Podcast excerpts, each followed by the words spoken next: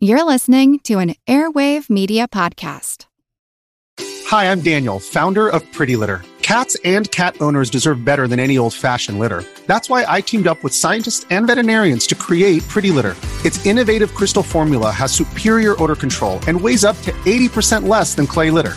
Pretty Litter even monitors health by changing colors to help detect early signs of potential illness. It's the world's smartest kitty litter. Go to prettylitter.com and use code SPOTIFY for 20% off your first order and a free cat toy. Terms and conditions apply. See site for details.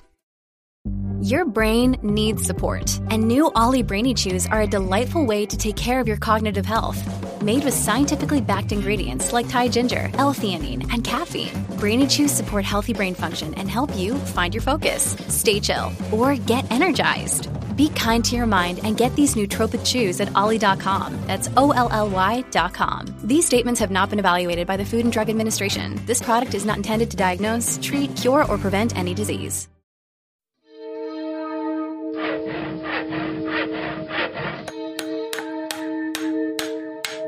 Monster House presents. Monster Talk is an independent podcast production of Monster House, LLC. You can show your support by subscribing to our ad free extended episodes at patreon.com forward slash monster talk.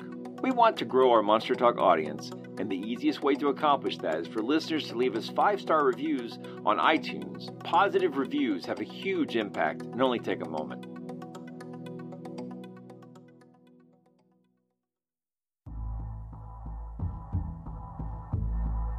It's actually quite unlike anything we've ever seen before. A giant, hairy creature, part ape, part man. In Loch Ness, a 24 mile long bottomless lake in the highlands of Scotland.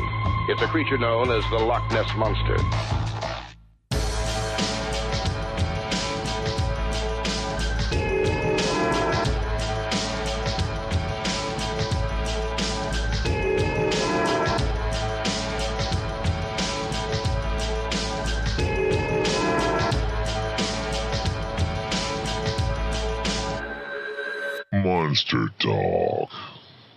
Welcome to Monster Talk, the science show about monsters. I'm Blake Smith. And I'm Karen Stollznow.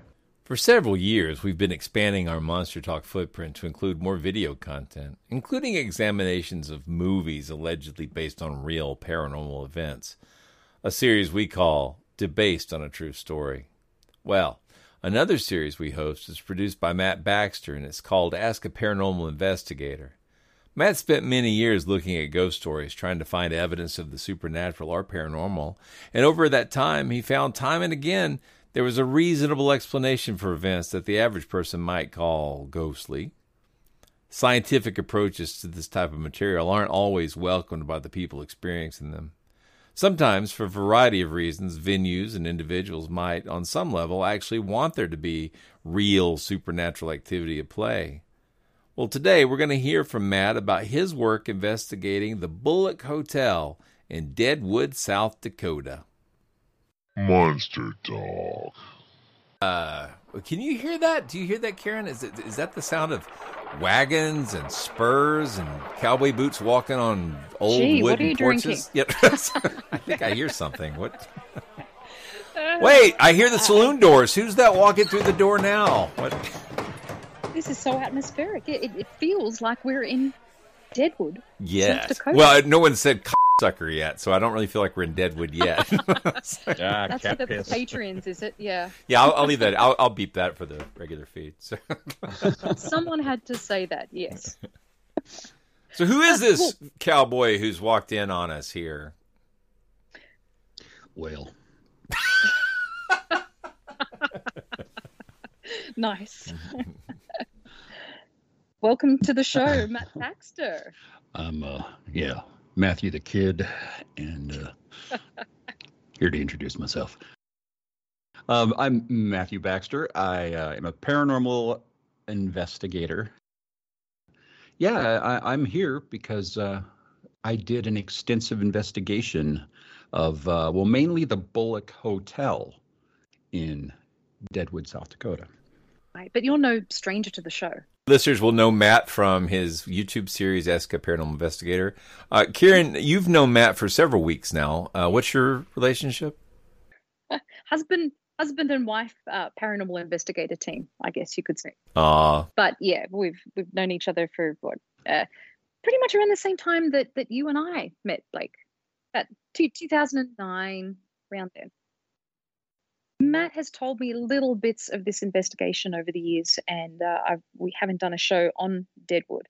And I thought it would be interesting to talk about. And I did already mention that this is Deadwood, South Dakota, because I was surprised to find that there are multiple Deadwoods in North America. There's one in, in California, one in Texas, and even one in Canada. I wasn't aware of that. I've always thought that Deadwood sounds ominous too, but I found out that the town was named by early settlers after the dead trees found in its gulch. So not as scary as you would think. Yeah. That area was very um, revered by the Native Americans uh, because of its uh, spiritual sort of energy. And, mm-hmm. uh, you know, many um, psychics since then have claimed that uh, Deadwood does rest on uh, the convergence of ley lines, which, you know. Oh, that explains everything. But I think this is just such an interesting place and it has such an interesting history. And uh, we're talking about the Old West, the Wild West. Can you tell us a little bit about what, what is the Wild West? I think most Americans know what it is, but for people from other countries, what, what is the Wild West? Old West, is it the same thing? You know, it's pretty interchangeable. Uh, it depends on how you're talking about it, to be honest. If you're talking about the lawlessness of the time, then it's the Wild West. If you're talking mm. about, you know, the fact that it's from long ago or, you know, a while ago, then it's the Old West. Um, just kind of depends on makes sense, yeah. How you want to present it. So, what was life like during these times? You know, the thing is, is Deadwood had no law. You know, it was a lawless place. And that was very attractive to a lot of people. But it wasn't the best place to go. I mean, the winters were very harsh. And, uh, you know, in the summertime, you know, you're basically looking at a big mud puddle.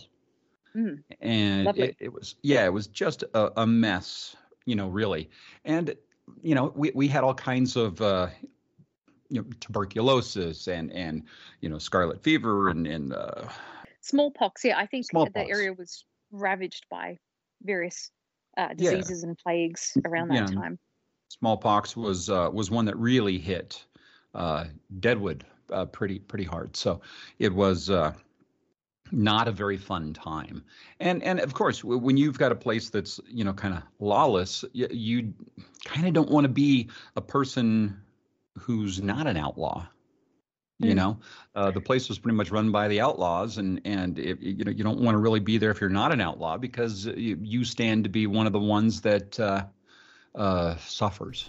Well, well, why is there a community of Deadwood? What's there to like cause there to be a town? Like, why does this exist?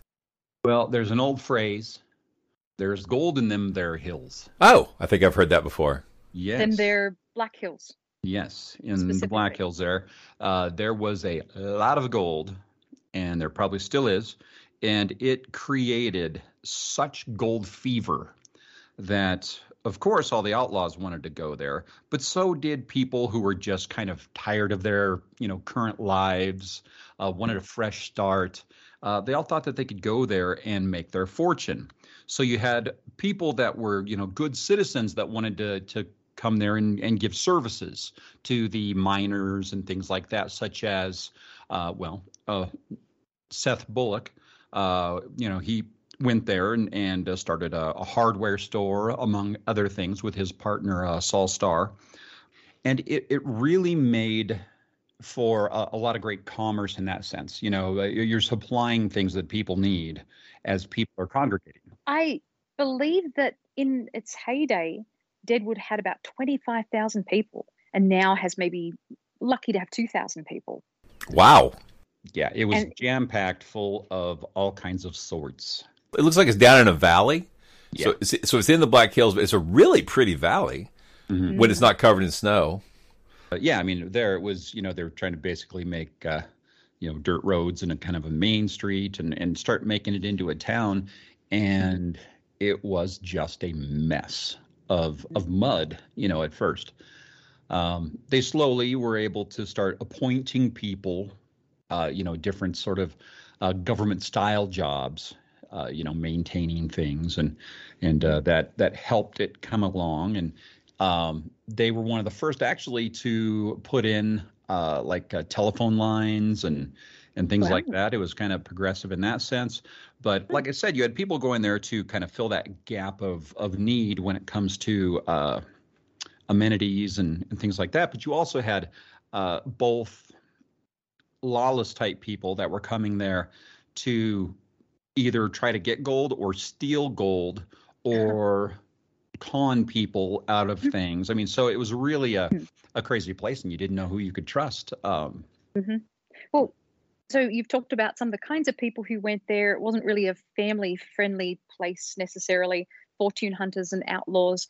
Can you tell us, you've already mentioned a few people, but can you tell us about some of the interesting characters who lived in Deadwood during this time? And this makes me think of the TV show.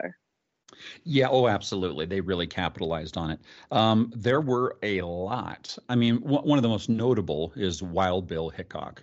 Um, and uh, right by his side was Calamity Jane. So you've got, you know, already these kind of names that you know. Uh, His girlfriend? Seth, no. What? No. they were they were great friends, and I think that I think that she did love him with a huge amount of respect. She, if anything, wanted to be like him. Um, but uh, she was, you know, notorious in her own sense, in her own right. So she didn't even need that sort of uh, uh, mentor, you know, relationship in any way because you know she was a, a huge figure herself. Um, Definitely. Now, so there was those two. There was uh, a guy named Denver Charlie Utter. There was uh, Seth Bullock, uh, as was mentioned, and his partner uh, Sol Star. Um, uh, you had the Earp brothers, Wyatt Earp and his brothers, come to town for a while. Uh, it was just, you know, almost a who's who of Old West yeah. famous names, mm-hmm. uh, legends, uh, all spent some time at one point or another in Deadwood. So, Deadwood, is it purported to be haunted because of these people who once lived there? Oh yeah, yeah. You know, I mean, like Teddy Roosevelt was another uh, name somebody might have heard of before that guy. Um, but uh, yeah, uh, that's that's kind of the thing. Is this was a a place that you know was very rough living. It had some very big names coming through, and you know, Wild Bill Hickok was shot in the back in uh, um, uh, Saloon Number Ten, and it's hmm. uh, know, and, and of course that goes along. That's kind of the the origin, I guess you could say, of the uh, old gunfighter syndrome. Uh, oh, okay. That that uh, we we I think we've all heard about at this point that uh, some young guy's going to come in and shoot you in the back uh, at some point. Take your place. Yep, and take your place. Uh, yeah. That that's I think kind of where that originated. Even though Jack McCall, the one who shot him, was not interested in taking his place, he mm-hmm. just didn't like how he was treated by Wild Bill, but he kind of deserved it uh, mm-hmm. at the same time. But that's the thing is, is Wild Bill always sat with his back to the wall so he could see who was coming through the door and be prepared for them. And this, and he had a horrible gambling uh, addiction. And he, when he went in there this this particular night, uh, there was only one chair open at the table, and it was with mm-hmm. his back to the door. Uh, set up. Yep. So uh, that that was it for him. But uh, he was, you know, was is getting kind of bad. He was losing his eyesight and everything at that point, and so it was a little little rough on him there. Mm-hmm. But uh, that, uh, you know, contrary to what you see in the TV show, and the, I love the TV show. It really added my my uh, enjoyment of the TV show Deadwood really added to my excitement uh, of going there. but a lot of things were wrong in the show, of course. And one of those is that Seth Bullock and, and Wild Bill got to be friends and things like that. That ne- never happened. Um, yeah, poetic that, uh, license. Uh, yeah, yeah, because I I believe he was shot in the back, um, like the day before uh, Seth got there. Oh wow. Um, yeah, it was. Uh, uh, it was a very short time just before Seth made it to Deadwood that Mhm. Wild Bill had already been killed, you know, shot in the back. So, Well, I believe that Calamity Jane died there too. So you've got a couple of famous, lots of famous people who lived there and famous people who died there too, who are still around, I guess. yes, yeah, it's uh, um, very interesting. never, I mean, there never is, quite left. the, yeah, but never quite left. Now there still is a saloon number ten there. I don't believe it's the same location as the original saloon, Right. but there are ghost stories everywhere. And uh, it makes the town a lot of fun. I mean, of course, it's a very big tourist trap. So, of course, there has to be different versions of attraction to the town. Mhm. You know, you've got your your gambling, and you've got the uh, you know the sort of uh, you could say Renaissance fair aspect of it, with uh, a lot of people in Wild West costumes, and then you've got the we're haunted aspect. Well, Um, like who'd want to stick around in the podunk town like this after you got killed? Well, the Deadwood. yeah. That's it. All makes sense. Yeah, That's why Blake has been so quiet leading up to this. He's been plotting. Yeah, he has been waiting on that one. family Uh, plotting. Yep. Yeah. So, Matt, you did this investigation, and um, I, I want to tell us about it and uh, why you went there. Because I you had a focus on a lot of cases in Colorado. So this was out of town, out of your neck of the woods. What took you there? Well, and, and this was strange uh, because the owners uh, the, of the Bullock Hotel reached out and said, "Would you come up and do an investigation? And uh, you know, we'll take care of you." So, okay, yeah, I'll, I'll, I'll come up. So it was a very, very long drive. It was uh, January 18th of 2008. And guess what? Huge blizzard. Yeah, I was about to say January in South Dakota. Yeah. Yeah. So driving through Wyoming, stopped in a small town in Guernsey, uh, Guernsey, Wyoming, trying to find a gas station that was open because it was almost a whiteout. And, you know, I knew I didn't have enough fuel to get there. Couldn't find one open anywhere. So got back out on the road. And as I pulled out of town, they closed kind of the gate on the road saying this this highway is now closed. So they closed But it they behind me as I drove off. Yes. so and it's like, Terrifying. oh, there's nothing isolating about that. Um, so it was a treacherous drive, getting over the hill and staring at the gas gauge as it gets lower and lower and lower, and uh, finally reached the top of the hill before going down into Deadwood because it is in a valley, um, and ran out of gas. Oh no. Luckily, Timing. yeah.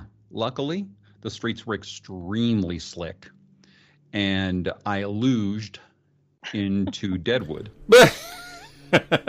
As you do. yeah, it was about a, a half a mile of luging uh, down into Deadwood, and it was terrifying. And Mm. made it right up to the Bullock Hotel. Um, Well, it's like a something out of a movie. it was, it was, it was absolutely crazy. But it was about two o'clock in the morning, and we uh, walk in the door, and they have this huge banner welcoming me, uh, hanging there, and it was like, wow, this is really bizarre. Um, so you know, immediately got uh, you know hotel room and everything, and and just went to bed. It was just uh, needed to get some rest to be prepared for the next day. Now there was there's a, there's a bunch of stories about what is haunted there, and you know you you always kind of wonder how much people have been prepped, you know, for ooh we're staying in a haunted hotel. Well, the banner welcoming us was one big tip off for a lot of people, I think. But uh, um, on top of that, when you walk up to the, the, the the front desk to check in, there's a great big photo album sitting on the desk that is of pictures of ghosts that uh, patrons have taken um, over the years. Oh. And so as you're checking in, you can leaf through and see all the ghosts and everything. And you know, so it, it's it's an orb fest uh, right. to say the very least, and and you know other forms of bad photography. Uh, but it uh, it is interesting. You know, you can see people are being primed to look for ghosts immediately. Yeah. Now, the thing that I, I think a lot of people don't understand is even if you're skeptical and you're coming in as as you know basically a non-believer with all the priming you still have it in the back of your head wouldn't it be awesome if i actually got evidence you know wouldn't that be awesome? And you don't admit that to anyone. In fact edit that out um, from the show. I don't want anyone to know i said that. But no yeah everybody wants it to be true. So you are a little primed going into it. And uh, that made that in itself made for a fantastic trip because it, it, was about a week long that uh, we're there, and and they they took great care of us. They gave us uh, um, just basically meal vouchers for wherever we wanted to go eat, and wow, uh, you know we had our room, and uh, you know of course we didn't need a car in that size of a town. This makes me wonder uh, for you to be given the red carpet treatments. It's you've told me before you've gone to places and turned up and they've opened the door and looked at you with disappointment and said, Where are the cameras? So yes. Is this a case of they were hoping that you were going to turn up and find stuff and promote the place and uh, you know bring a camera crew? Yes. Uh, it's one of those things where this was the height of ghost uh, reality shows.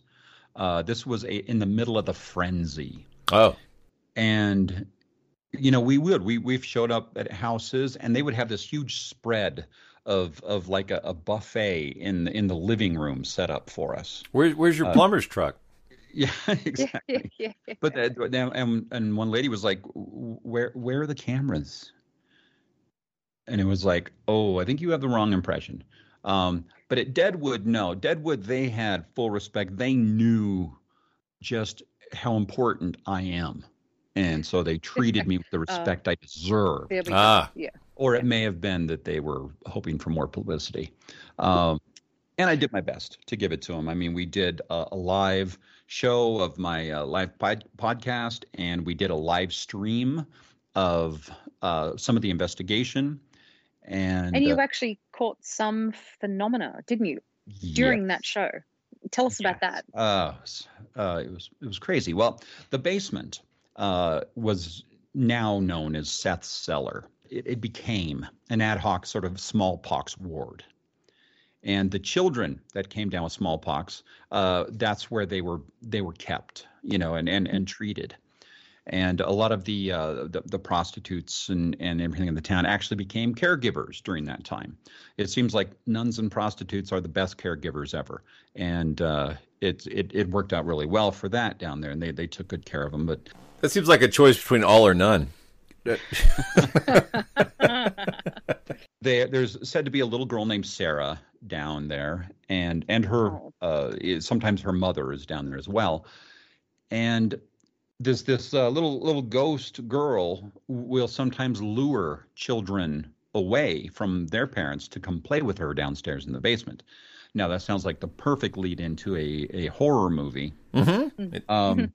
But then, strangely, it seems like the ghost of Seth Bullock himself will lead the child back to their parents.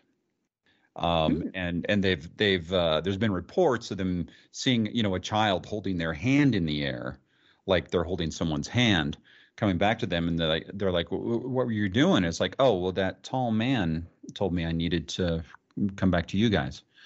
Uh, and and there was no one there. So uh, really fun stories, just great great fun stories. So uh, there's a story about a, a coffee machine because the the Seth Cellar is basically a kind of a meeting place. It's also uh, you, they start their ghost tours there, so there's lots of mm. chairs for people to sit and listen to a little talk before they go on their ghost tour. But there's also a to get primed.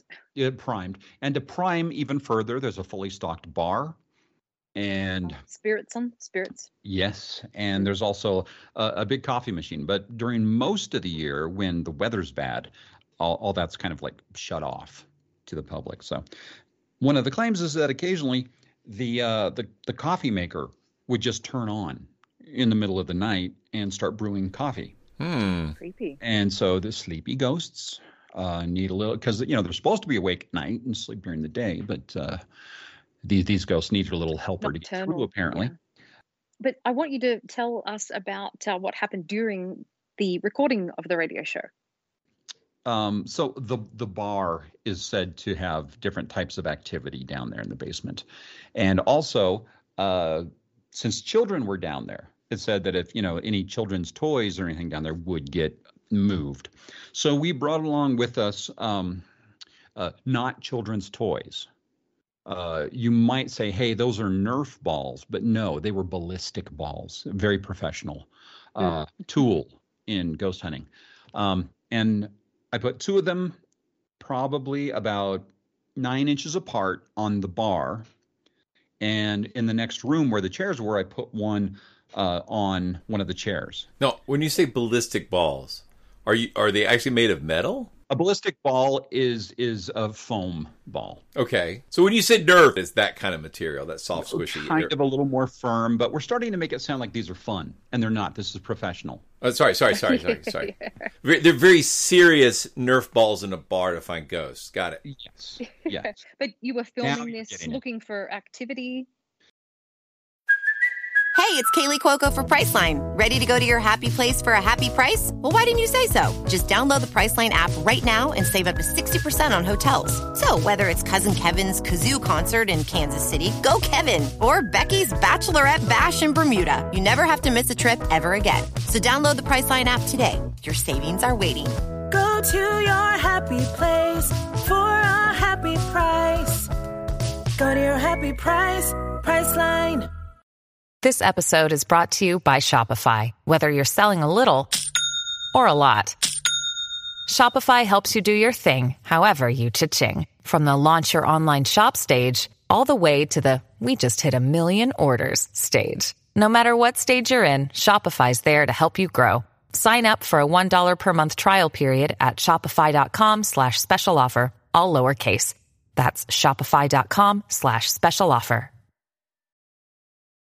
Yeah, so uh, the the one sitting on the chair was really hard to get it to stay because the chair, um, you know, the the seat on the chair w- was just at a slight slope going backward, you know, going back toward the uh, um, the back of the chair.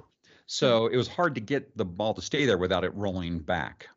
But uh, you know, finally got it to to sit there precariously, and and it stayed there. So during the the uh, the the broadcast, the the two balls that were on the bar, the one that was kind of on the right very quickly rolled over toward the one on the left, and about an inch away from it stopped dead. And so everyone in the casino, because it was a working casino, um, saw that happen, and also everyone watching the live stream. So we ran it back and we replayed it and replayed it. We had this big group of people around us watching it as we're replaying this footage, and uh, you know it's going out on the live stream, and suddenly it vanishes. the The file vanished, and I'm like, okay, I don't know how that happened, uh, but Spirits. you know, I've I've got uh, you know, uh, data recovery software here. So uh, give me some time and I'll, I'll be able to recover maybe somehow it got clicked into the trash or something. Uh, so I ran all this data recovery software, and you know, and it was finding stuff that you know I had thrown away and deleted, you know, a year previous, and it that file was not there. It hmm. completely vanished, and have no idea why. Is it paranormal? Absolutely, 100%. I don't know. I, I, I would tend to say probably not, but it was a fantastic thing to catch, especially when you're mm-hmm. primed and in this haunted place, and it's it's all very exciting. So about ten seconds though after that ball rolled over, in the other room where the other ball was, it rolled uphill off the front of the chair, and that footage I still have. Um, that's that one didn't didn't vanish for some reason, but it was nowhere near as exciting as the other one. So, uh, don't know what happened there, but it was really cool. It was very cool to have that happen. Uh, now, other things that happened there. Um, I'll, I'll, talk about these fun things before I talk about things that uh, I was able to debunk uh, while we were there. In in the room that I was in, that I stayed in, uh, the first night of investigating, it was about two in the morning and I had to go to the bathroom. So I, I ran upstairs, and uh, while I was in the bathroom, as, as in in my room, it was kind of strange because it had like brownish sort of shag pile carpeting. You know, I mean that was like a, an inch long. I mean, it felt great on bare feet. You know, to to, to walk on this. Um, but as I'm in the bathroom, I'm hearing the very distinct sound of cowboy boots walking on a hardwood floor right outside the bathroom door. So I'm like, all right, who's messing with me? You know, and I, I threw the door open and no one was there. And Wow. I ran to the the door the front door of the room and I looked out and there's no one in the hallway. You know, and I'm looking at the floor going, wait a minute, this is carpeting. This doesn't make sense. So I set up a microphone in the room uh, to, to try to record everything.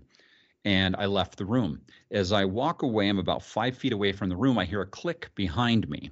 And I turn around and look, and the door to my room opens, you know, probably about a foot.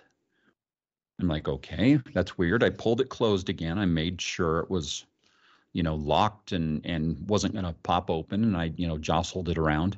And uh, okay, it was fine. I walked away. Nothing happened. At no point during the investigation that of the days that I was there did I ever walk up to my room and see the door open. It was always closed and there was never a problem.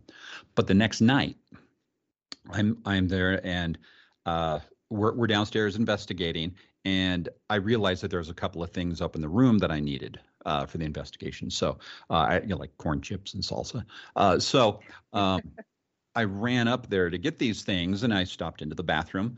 And while I was in there, I'm hearing this these footsteps walk across the floor again. Now, of course, I'm thinking, could it be, you know, water pipes, you know, kind of rattling or something? But it was such a distinctive sound, and the cadence was just human enough that it it, it just it, it did not sound like pipes rattling or anything. So I threw the door open, nothing there. Looked down the hallway, nothing there. Uh, ran the recording back since I put a mic in there, and it was on the recording. And if I can dig that up, Blake, I will send it over to you so you can include it in if you want. Hey, that'd be cool. Yeah. So I, Very I have the recording of those footsteps.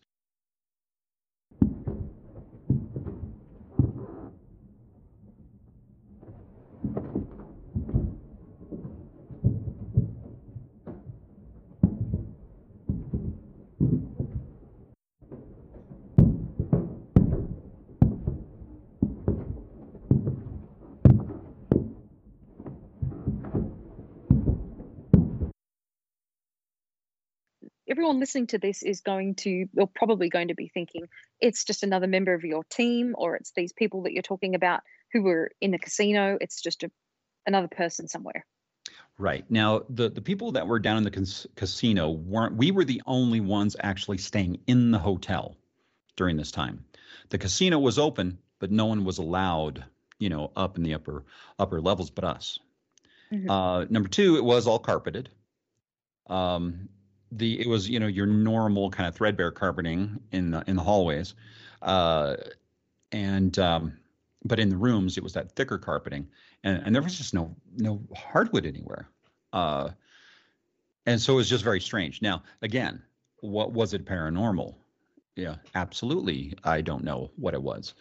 It it was um, that, that there's there's probably a lot more logical explanations than paranormal ones, to be honest. But again, with all the priming, that was fun, and it was fun to get it on tape uh, or on you know get that get it recorded. I mean, Uh, I, to be blunt, it sounds as good as any of the evidence you ever see on those shows. better It's yeah. better. It was better. Yeah. it's more than has ever happened to me in all my years of investigations Me too. Me too. Yeah, but it was it was better evidence than you you ever hear on those shows. But so again, I walk out into the hall, and this time I pull, make sure the door is pulled closed. I jostle it, make sure it's locked. Now th- these were the ones where you used actual keys to open them, so it wasn't like a card Yeah, read oh, or how quaint that's very Uh, yeah. old fashioned. Really old fashioned. Um, I actually even took a picture of my, uh, you know, my key with the little thing on it. Um, it says Bullock Hotel. But uh, anyway, so I made sure it was locked. I made sure that I couldn't get it open no matter how I jostled it. And I'm like, okay, cool. I walked away about five feet away. Click. Door opens. yeah and and I'm I'm thinking Must that I'm Seth. being messed with. I I just I know I'm being messed with somehow, and and which is still a possibility. I mean, they wanted us to find something haunted there. Eh, it's possible. That's it. That's an interesting thought that it could have been a setup. Yeah. Totally, totally. Um, and I mean, so many things happened uh, while while while we were there that um, it does make you wonder. But a lot of the things were things that you you really wouldn't know how to fake if you were going to fake it. Well, Matt, Um, I want you to tell us about that resident psychic. all right. Um, now, of course, in a situation like this, there's going to be a resident psychic. And there's going to be uh, somebody dressed, uh, and and she was in period dress for this, and uh, the uh, uh, the actor playing Seth Bullock as well was there. Um, so uh, me and another team member um, named Mark, we were uh, staying there d- talking with them as they're telling us about all the you know things that, that that she feels you know from her amazing sensitivity, and both Mark and I felt the entire building shake. It felt like a, a tremor, you know, uh, an earthquake, and we're both reaching to grab something to stabilize ourselves. Neither the sensitive psychic or the actor playing Seth Bullock noticed at all. They were looking at us like, "What's wrong?" Not so sensitive. not so sensitive, it seems. Um, but yeah, I, I- and and it could have been anything. It could have been, uh, you know, a, a train in the distance. It could have been something mechanical in the building that kicked on or off. It could have been a snow plow because there was some snow, and uh, it's hard to say, but it felt like the whole building just was like there was an earthquake, and it terrified us. And neither of those two felt anything and I thought that was a, a very interesting thing. Um, some some of the other uh, stories there, there's there's two with uh, phantom writing uh, on mirrors. Oh, I love that stuff. Yeah, yeah. One, there's a mirror at the top of a stairway that is said to be uh, original and authentic. And uh, the uh, the thing is, is that when you look at it, it just looks like a mirror. But if you get at certain angles and take pictures of it, you'll get a picture of like uh, an anarchy symbol, or you'll see um, a Maltese cross, which I always thought was an interesting combination because one's about anarchy and one's about, you know, fascism. So uh, don't really go together. No, no ghostly faces or hands. That's the kind No, of thing I've yeah, often yeah. heard about. Yeah, no, I mean, I did stick a big handprint on one of them just to see if anybody else would say anything about it. Uh, no, just cleaned it off and moved on. Um, so that was a, a very interesting thing. And then in uh, the mirror in Bully's bar, um, they sometimes would, you know, people taking photos would capture a picture of this like green sort of in, in midair sort of writing that no one could seem to understand what it was saying. So we'll, we'll tackle the first one. The the antique original piece, the mirror, um, was not. And uh, when no one was looking in the middle of the night, I pulled it apart and saw that it was uh, the the mirror itself was from Walmart, and the backing on it was held on with uh, long, kind of like uh, splashes of glue. And so on these long streaks where they had the glue, it had eaten away from the reflective uh, surface from the mirror. Um, And when you would take a picture of it and that flash would go, you would see where that glue was on the other side. Ah. And Nice. That's, that's why you would see this Maltese cross because it was just, you know, the crisscrossing of the, the, the glue lines. So in Bully's Bar, um, I, I looked at one of these photos that had this, uh, you know, crazy writing in it. And I also realized that, you know, people tend to put their their cameras on the wrong setting if they want to get a picture in low light. Mm, mm-hmm. You know, they put it in portrait mode. So basically, uh, this this picture had no flash, and um, it you know the the light that got into the camera, uh, the, the the shutter didn't close in time. I'll just put it that way. So they moved the camera. The shutter was still open, and so you get these kind of streaks. Uh, but what was this glowing green thing? I mean, that doesn't explain that. uh, until I turned around and saw the exit sign above the door. ah. Uh, so Which illegible but glowing in a weird green way. Got it. yeah, yeah, yeah. Yes. Ectoplasm. Yes. Exotoplasm, And I, I, yeah. I, I think I still have a picture of that I can supply as well. Um, and uh, uh, one of the other big things is in Theodore Theodore Roosevelt's room because uh, he and Seth Bullock were great friends, and he had his own room there. Um, and I think it was either his room or Seth Bullock's room. I can't remember, but the uh, the, the the clock in that room um, didn't work, but it was like this old this old clock, and it would chime at very weird times, and uh, which didn't make sense because the phone uh, the the clock wasn't working.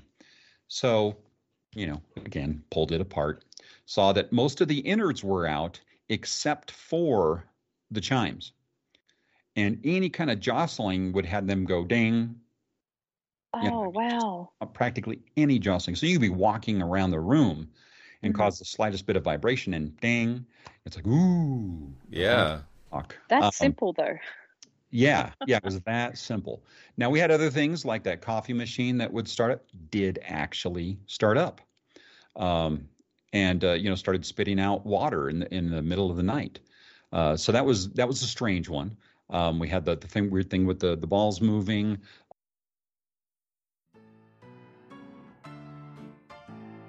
So you've told us about these strange things that have happened.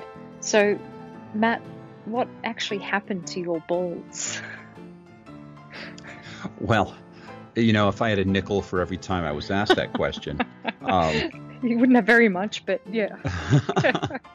I would have a nickel. Um, well, that, that's a great question. Uh, see, uh, you know, uh, first thing I do want to make clear is these are my balls.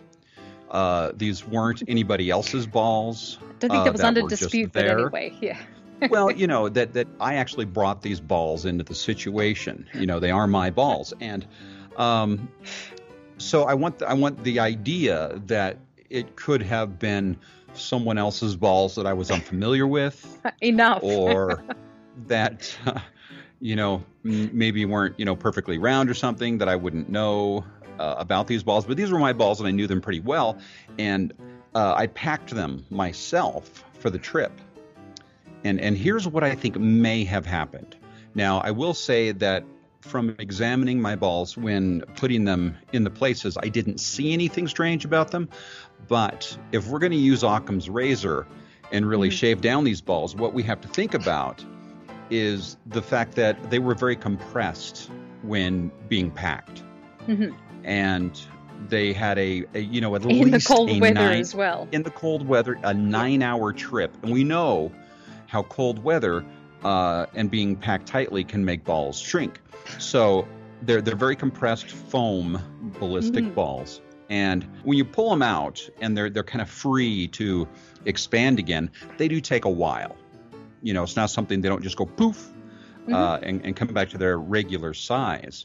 Um, they take a while to kind of re-expand, and they may not expand equally all at once, if that makes sense. Sure.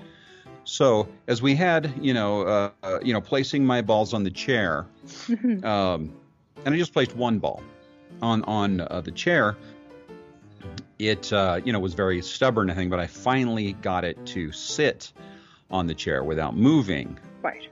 And at the same time, over on the bar, uh, they were, you know, like I said, about nine inches apart, and um, and sitting there. So, so what I think may have happened is that it warmed up a few degrees down there, just a few, Mhm. and it was enough to make you know them expand near the same time. So the one that was on the bar would have expanded a little bit, but maybe not evenly. So expanded enough to kind of make it roll. Mhm. But then one side that didn't expand as much would have been a little more flat. So it could have rolled right over onto that flat side and stopped suddenly because Right. of that flat edge. Mhm. Um, now, on the other side of the wall, there was the ball on the chair. Mhm. And if that one just increased in size a little bit during that same time, sh- absolutely it could roll, you know, uh, forward depending on how it, you know, sort of increased in size. You know, the bottom line being, you know, is it more likely that the place is haunted by somebody who's pushing balls around? Um, You know, sad yeah. afterlife.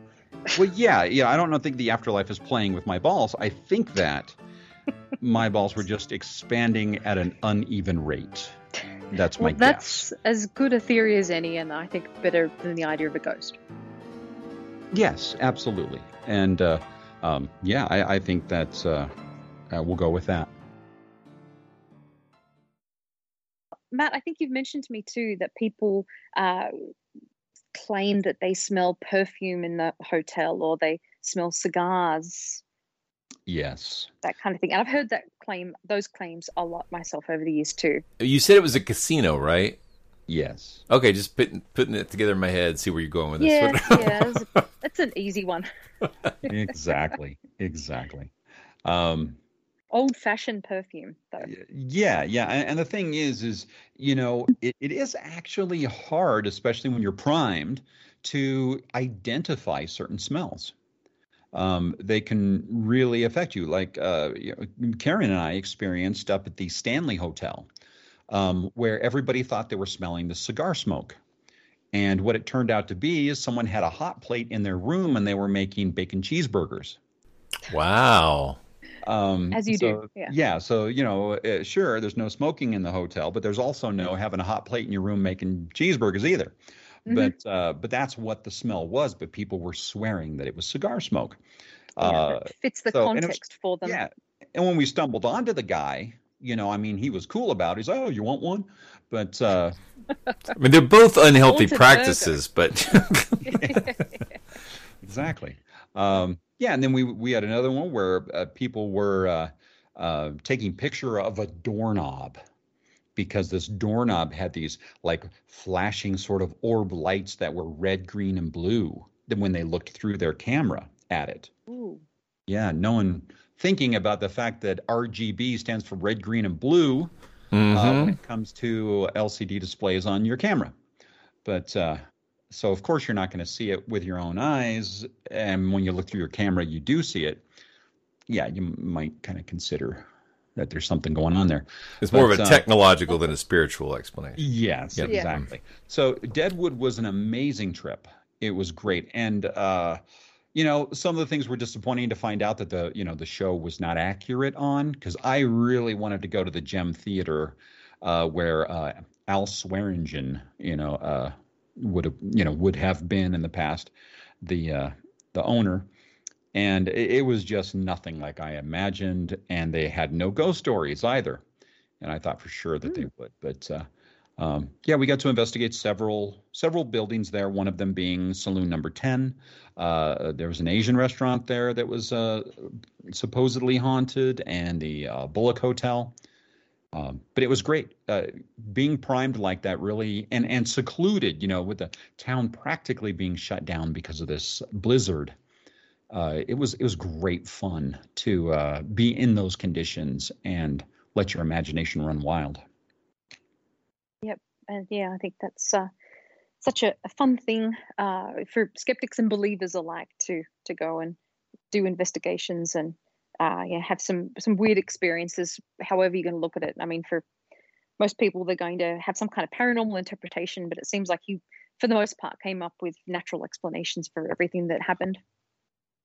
I, I, I believe we did for most everything, and, and and anything that we couldn't explain, we didn't declare it haunted. Um, Were they know, disappointed then? Because if they had you coming there for a paranormal investigation, seems like that's what they wanted you to find. This is what it's like when you go to these places. Um, yeah, this this place doesn't seem haunted. Yeah, it seems haunted. No, this place it doesn't seem haunted. Yeah, it does seem. It's, yeah, you're right. It is haunted. And that's kind of what you get. They'll hear so- what they want to hear. So you hear a little bit of motivated reasoning. It sounds like Yes, Yeah. yes.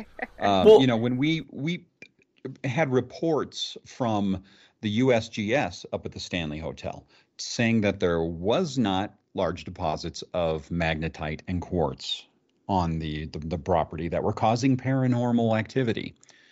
Uh, but there was some in the dirt that there was, you know, basically powdered forms of these things in in the, in the dirt to a small extent. Uh, so we said, see, your theory is not correct. Here's what's really going on. Here's the proof. And they ran off saying, see, it is here. Because Yeah. it was in the dirt, they drew their own conclusions that were completely unscientific and incorrect. Well, I guess I, one thing I was a little confused about was the haunting effects that you were looking for. Were these paired up with particular narratives about who was allegedly responsible, or were these sort of generic or general purpose ghostly things? Yeah. Yeah, With all those famous names. Yeah. there. Yeah, both. Oh, okay. There was both. Um, it's yeah, there's so many ghosts there they couldn't tell you, you know, which ghost was causing it. Um, but often anything in the basement was going to be either Seth or this girl Sarah. Um, and yeah, they had smells of, uh, like Karen was saying, smells of lilac roses and cigar smoke uh, reported throughout the hotel. And it is a, a, a 24 hour day casino. Yeah. So, eh, okay. Yeah. But uh, Regular people. yeah. Does anyone yeah. see Calamity Jane then? Uh, I have not heard of any Calamity Jane, and I don't know if it's just uh, She'd be a really good poltergeist, I think. Oh yeah, yeah, totally. Come on. Um, yeah, I personally think it was her who was playing with the balls on the bar. Yeah, you know, it's it's it's really difficult to to say. I mean, some people are saying, "Oh, this is you know Seth Bullock," and "Oh, this is the you know uh, Wild Bill Hickok," and this is you know, but Whatever you want it to be. yeah, yeah, you know, it's it's actually you not uh, being uh, skeptical enough, not not uh, Well, being a little too credulous. is a really incredible place, and it's on my bucket list. I want to get there and check out some of the claims someday. How about you, Blake? Yeah, I you know I've heard of it so many times, but I hadn't actually ever really looked at pictures of it. It looks like a really nice place to visit when it's not winter. yeah. it's the town is a lot of fun. Yeah. and um, if you've seen, the, I mean, are are you well acquainted with the show or not? no, no, I just all I know is cockers. Uh, that, well, that's pretty that's much the it. truth. that's pretty much it. Um, but the thing is, is if you watch the, you know, the entire series and the movie and everything else, you will want to go to Deadwood big time. Um, you know, another another uh, personality that was big there is someone that was also big in Denver, and that is uh, Soapy Smith.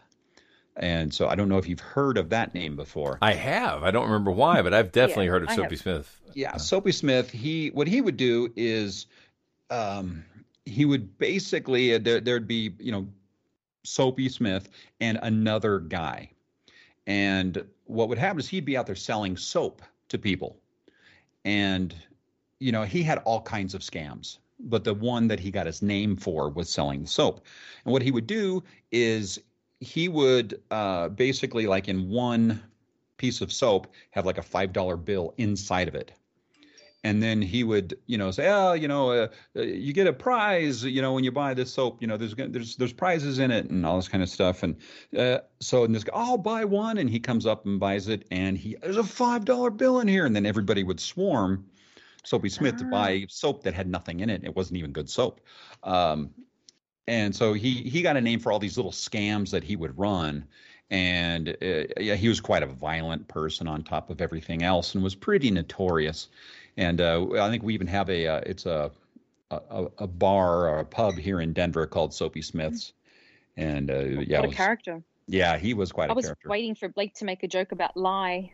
Oh, I was actually surprised. He was born in Cayuga County down here in Georgia, so and made it all the way to Alaska before he died. So yeah, uh, that's a that's oh It's an interesting character. he sheet. got around. out of just about every town that Yeah. he would, ever went to Yeah, he got uh, he he was only 37 when he died, but man, he traveled everywhere. Yeah, yeah.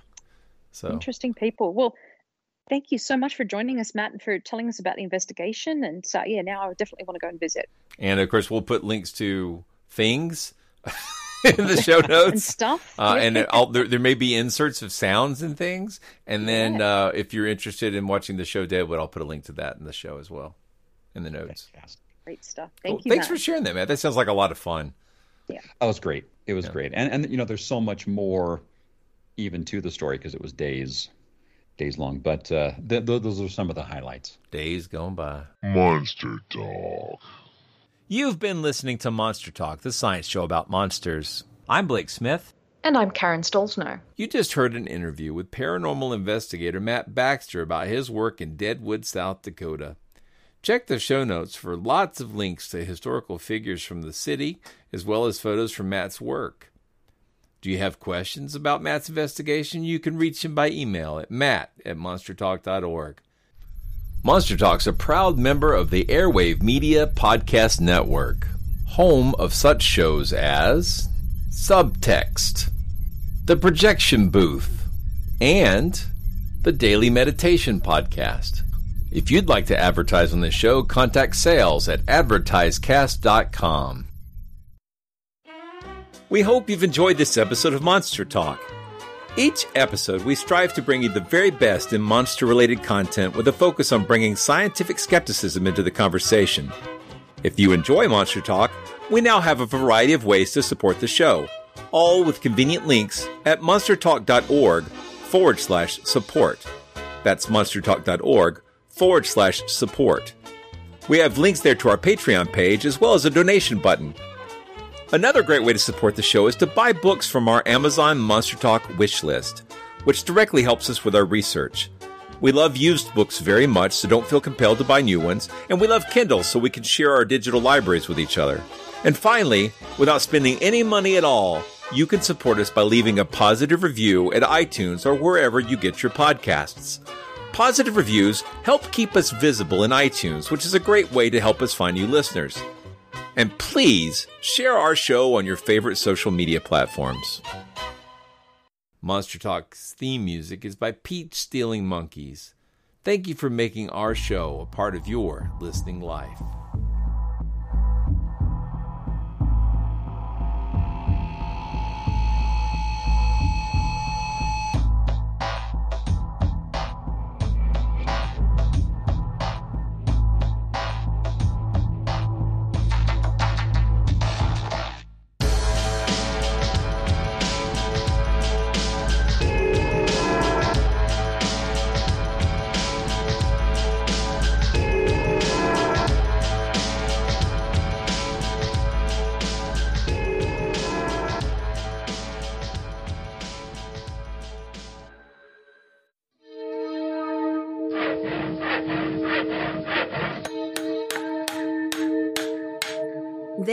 Been a Monster House presentation. As a long-time foreign correspondent, I've worked in lots of places, but nowhere as important to the world as China. I'm Jane Perlez, former Beijing bureau chief for the New York Times. Join me on my new podcast, Face Off US versus China, where I'll take you behind the scenes in the tumultuous US China relationship. Find Face Off wherever you get your podcasts.